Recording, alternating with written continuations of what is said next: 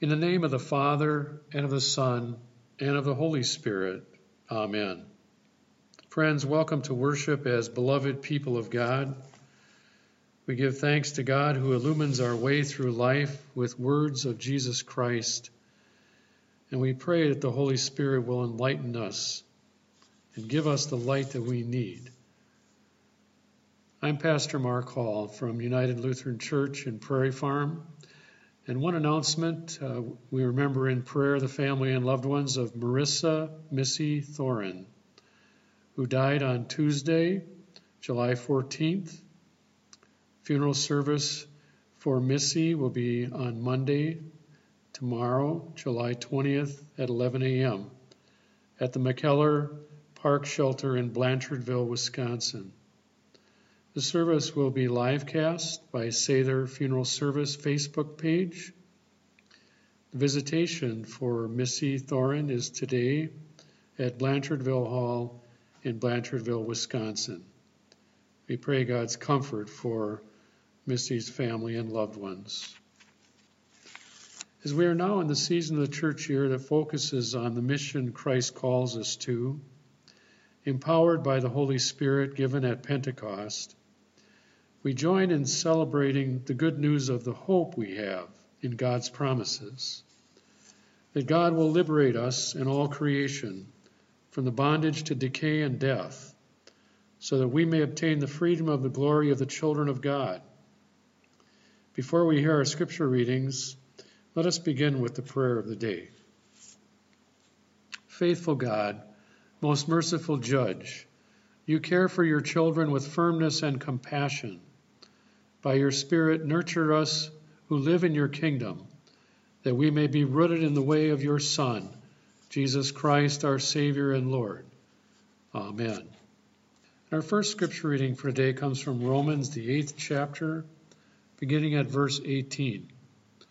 I consider that the sufferings of this present time are not worth comparing with the glory about to be revealed to us. For the creation waits with eager longing for the revealing of the children of God. For the creation was subjected to futility, not of its own will, but by the will of the one who subjected it, in hope that creation itself will be set free from its bondage to decay and will obtain the freedom of the glory of the children of God.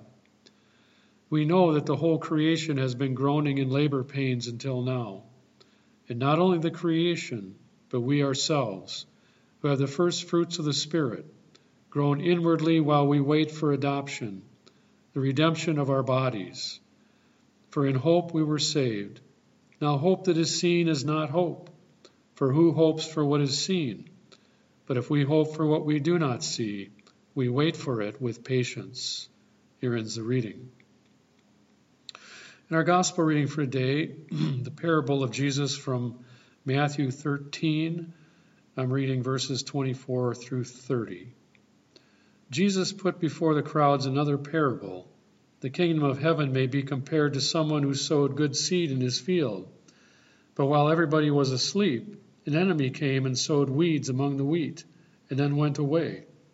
So when the plants came up and bore grain, then the weeds appeared as well. And the slaves of the householder came and said to him, Master, did you not sow good seed in your field? Where then did these weeds come from? He answered, An enemy has done this. The slave said to him, Then do you want us to go and gather them? But he replied, No, for in gathering the weeds, you would uproot the wheat along with them. Let both grow together until the harvest. And at the harvest time, I will tell the reapers, Collect the weeds first, bind them into bundles to be burned, but gather the wheat into my barn. This is the gospel of the Lord. In a church I once served, we had a visitor come to worship one Sunday. He was very friendly, introduced himself to me following the service. He said he was new to the community and was eager to get connected with the church. He told me he had actually served as a pastor when he was younger. I would guess at this point he was in his mid to late 40s. I welcomed him. He returned the following Sunday and was consistently at church in the following weeks. He became actively involved, especially in the choir. People in the church befriended him, included him in the fellowship. After being in the congregation a few months, he talked to me and expressed an interest in helping with the youth ministry, wanted to know how to get involved with the youth program. I thanked him for his interest and said I would get back to him. Knowing that he had previously served as a pastor of a congregation, it made me wonder about his previous ministry, and I sensed it might be wise to check with our bishop in case there was something in his background that would not be a good fit for him being actively involved in a relational ministry like youth ministry. After researching his history, the bishop informed me that his this this former pastor had actually been removed from the clergy roster of his denomination and was no longer authorized to serve in a called ministry position. He had had a, a boundaries violation in a congregation he served where he was involved inappropriately in relationships with girls from the youth group. I knew immediately that this would exclude him from being a part of any youth ministry in the congregation, and it saddened me. And as I thought about this, thought about his presence in this congregation where I was serving, and thought about what I was going to say to him when I met with him about his desire to get involved with youth ministry, one of the lines of thought that kept running through my mind was whether whether he should not only be barred from being involved with the youth program, but beyond that, the question crossed my mind did he belong in church at all? It is this beyond that category, this category of belonging, that Jesus deals with in the parable we just heard. That judgment of evil, especially when it comes to another person's belonging. Should this former pastor have been pulled from the church, prevented from participating in the fellowship? Life is messy, isn't it? Evil seems to flourish even in good communities. And when we think about all the evil things that seem to have their way in this world, it might lead us to ask, well, why doesn't a good God fix the world and clean up the bad and get rid of the evil? This is a deep and profound question, and thoughtful, faithful people have asked this question for generations now. Jesus tells a parable that is a teaching response to this kind of question. A parable about a struggle between good and evil, visualized by good wheat and bad weeds growing in the same place. It turns out the bad weeds are sown by an evil enemy. And when the servants ask the master who has sown the good wheat seed what they should do with the weeds, the parable takes an unexpected turn. The master says, Wait, don't do anything, leave them alone, wait until the harvest.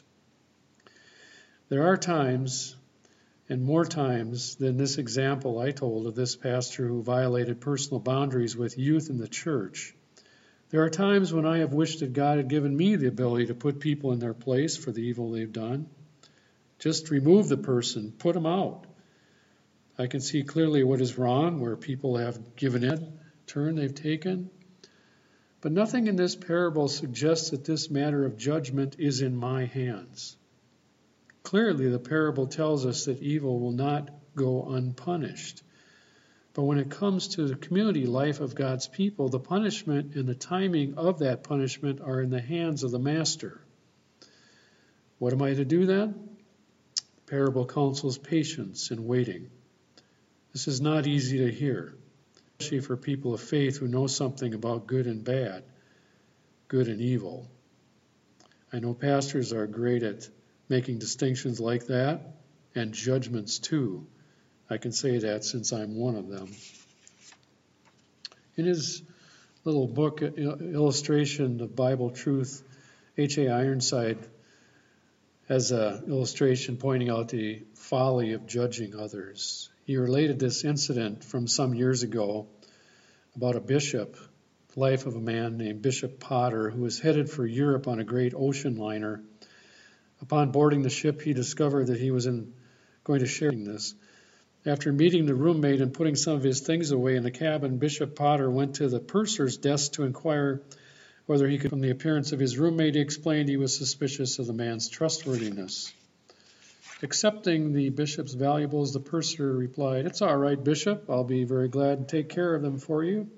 Your, your, your roommate has just been up here just ahead of you and asked me to secure his valuables too. The meaning of the story is that we are all weeds in some way to someone else. It is not the Christian task to uproot and seek to get rid of those whom they perceive to be weeds. This points out the unique call we have as Christ's people not to weed, even when those people have done wrong or done you wrong or me. Jesus' parable provokes us to pause and think again. Life is a messy affair. Weeds and wheat are all mixed up together. You can't separate the good from the bad. They are intertwined in the same church, in the same community, in the same person. When I spoke to that former pastor, I talked directly with him about his boundaries violation with the youth in the former church that he had been a part of. What I explained to him that it would not be acceptable for him to work with the youth, but worship God and fellowship with us.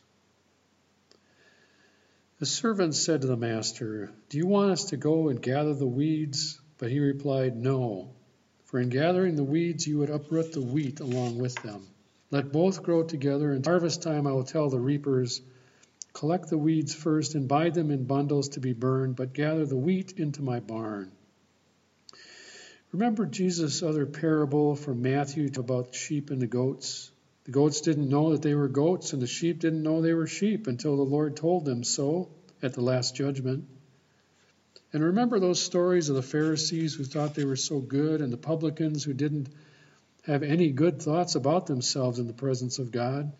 All were so shocked and surprised when God looked at things differently, completely differently than they looked at things. Is there anyone whose life is no weeds at all? We taste pure wheat when we come to Holy Communion. It is the body of Christ given for you and me. Think about it. Jesus willingly intermingled his life in the met in our lives. Jesus willingly put his pure life down in the soil full of weeds. In his book, New Seeds of Contemplation, the great mystic Thomas Merton, the mysterious hidden holiness of Jesus Christ. For God in Christ emptied himself. He became a man and dwelt among sinners. He was considered a sinner. He was put to death as a blasphemer. God himself was put to death on the cross because he did not measure up to man's expectation and conception of his holiness. Jesus was not holy enough. Jesus was not holy in the right way. In dying on the cross, Jesus showed to God a a complete denial of human ideas of holiness and perfection.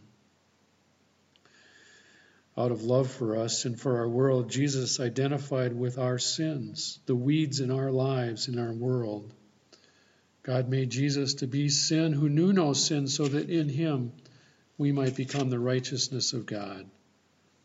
The amazing, graceful reality is that the Lord of the harvest is patient, forgiving, forbearing, seeks to nurture in our lives also these fruits of the kingdom love, joy, peace, patience, kindness, goodness, faithfulness, gentleness, self control. We are now in the growing season. The wheat is growing, maturing. May the Spirit nurture us to mature in the graceful living of our Lord. Let us pray. Lord Jesus, we are in awe of your amazing mercy and grace in our lives as we are humbled by your humble hearts in relationship to those whose evil is so obvious to us. Strengthen our spiritual gifts of patience and self control so that we, the temptation of trying to tear out and eliminate whoever we think is a weed, nurture us by the power of your Holy Spirit, that in all things we may be rooted in the grace filled ways of Jesus Christ our Lord. And we pray today for all people and their needs, for all anywhere who have need this day. We pray for those who are sick, especially those suffer from coronavirus. We pray for healing, for help, for hope. Be with those who minister to them, all healthcare workers. Be with families who are unable to be with loved ones at this time because of the virus.